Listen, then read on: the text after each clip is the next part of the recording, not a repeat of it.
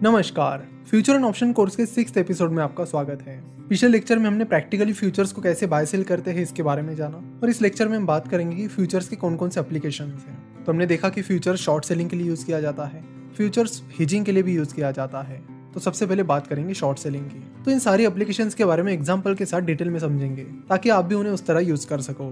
तो सबसे पहले हम बात करेंगे शॉर्ट सेलिंग की। मान लीजिए कि कोई स्टॉक है जो सौ रुपए का चल रहा है। आपको लगता है कि वो स्टॉक आने वाले टाइम में गिर जाएगा, यानी अस्सी रुपए तक उसकी प्राइस जा सकती है। तो जनरली कैश मार्केट में हम देखते हैं कि जब भी शेयर की प्राइस ऊपर जाती है, तब हमें प्रॉफिट मिलता है। शेयर की प्राइस नीचे जाती है, तब हमें लॉस होता है। इसलिए कैश मार्केट में हम देखते हैं कि वो कौन सी कंपनीज़ है, जिनकी प्राइस आने वाले टाइम में बढ़ सकती है सो so दैट आपको उससे प्रॉफिट हो। तो लास्ट लेक्चर में हमने देखा कि अगर आपको कैश मार्केट में शॉर्ट सेलिंग करनी है तो आप बस इंट्राडे के लिए कर सकते हो। लेकिन आप एक दिन के लिए नहीं, एक दिन से ज़्यादा टाइम पीरियड के लिए शॉर्ट सेलिंग करना चाहते हो, क्योंकि आपको लगता है कि ये स्टॉक एक दिन में नहीं, लेकिन आने वाले कुछ दिनों में अस्सी रुपए तक जा सकता है। तो ऐसे टाइम आपको फ्यूचर्स का इस्तेमाल करना होता है। तो आपको करना ये है कि जैसे कि कैश मार्केट में उस शेयर की प्राइस सौ रुपए चल रही है तो फ्यूचर्स में आपको उसका कॉन्ट्रैक्ट सौ रुपए के करीब मिल जाएगा। लेट से कि आपको स्टॉक का फ्यूचर कॉन्ट्रैक्ट सौ रुपए में मिलता है तो आपको करना ये है कि सौ रुपए की प्राइस पर उस फ्यूचर कॉन्ट्रैक्ट को आपको सेल करना है। मान लेते कि उस स्टॉक के एक लॉट में पचास शेयर है। तो एक लॉट की पूरी साइज़ हुई हंड्रेड जो कि इस फ्यूचर की प्राइस है multiplied by fifty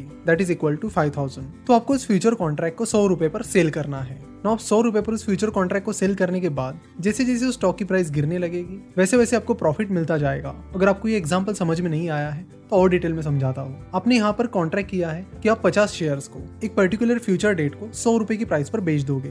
future contract में हम यही करते हैं ना, कि फ्यूचर डेट के लिए कॉन्ट्रैक्ट करते हैं। तो यहाँ पर कोई चीज़ खरीदने के बजाय आपने उस शेयर को बेचने का कॉन्ट्रैक्ट किया है। उस फ्यूचर डेट पर आप उन शेयर्स को सौ रुपए की प्राइस पर बेच दोगे। नाउ जैसे जैसे शेयर की प्राइस सौ रुपए से नीचे चली जाती है, आपका प्रॉफिट बढ़ने लगता है। यानी जिस दिन आपका कॉन्ट्रैक्ट एक्सपायर हो रहा है उस दिन उस शेयर की प्राइस आपके प्रेडिक्शन के अनुसार अस्सी रुपए पर चली जाती है। तो उसका मतलब है कि उस दिन आप उस शेयर को अस्सी रुपए में खरीद सकते हो। लेकिन आपका कॉन्ट्रैक्ट है कि आपको उन शेयर को सौ रुपए की प्राइस पर बेचना है। तो बीस रुपए आपके लिए प्रॉफिट हो गया। वही जो सामने वाली पार्टी है, उन्हें लॉस हो गया। क्योंकि वो शेयर मार्केट में अस्सी रुपए में मिल रहा है। लेकिन सामने वाली पार्टी उसे सौ रुपए में खरीद रही है। क्योंकि उन्होंने आपके साथ वही कॉन्ट्रैक्ट किया था कि आने वाली फ्यूचर डेट पर मैं पचास शेयर सौ रुपए की प्राइस पर बेच दूँगा। और उस सामने वाली पार्टी ने आपके साथ ही कॉन्ट्रैक्ट किया था कि उस फ्यूचर डेट को, वो उन पचास शेयर को आपसे सौ रुपए की प्राइस पर खरीद लेंगे।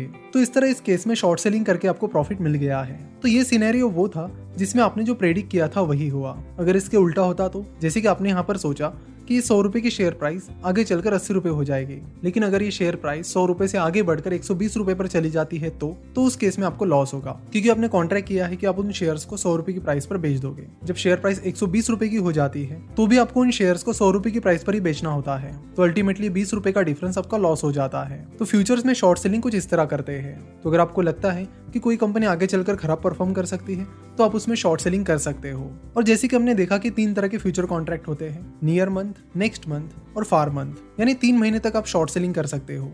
जैसे कि अभी जनवरी चल रहा है तो आप जनवरी महीने के फ्यूचर खरीद सकते हो फेब के और मार्च के खरीद सकते हो अप्रैल के नहीं खरीद सकते। हाँ आप कॉन्ट्रैक्ट रोल ओवर कर सकते हो, यानी उस कॉन्ट्रैक्ट को आगे कंटिन्यू कर सकते हो, जिसमें आपको एक्सपायरी के दिन वो कॉन्ट्रैक्ट बेचना होता है और वही कॉन्ट्रैक्ट उसी क्वांटिटी में फिर से खरीदना होता है। जैसे कि अभी जनवरी में अगर आपको सबसे लंबा कॉन्ट्रैक्ट करना है तो आप मार्च के फ्यूचर्स खरीद सकते हो। उसके आगे के नहीं। तो मान लेती कि आपने मार्च के फ्यूचर्स खरीदे हैं। ना मार्च के फ्यूचर जिस दिन एक्सपायर हो जाएँगे, उस दिन आप उस कॉन्ट्रैक्ट को बेच दो और आने वाले महीनों के कॉन्ट्रैक्ट फिर से खरीद लो। तो मार्च के एक्सपायरी के टाइम आप मई, जून और जुलाई इन तीन महीनों के फ्यूचर कॉन्ट्रैक्ट खरीद सकते हो।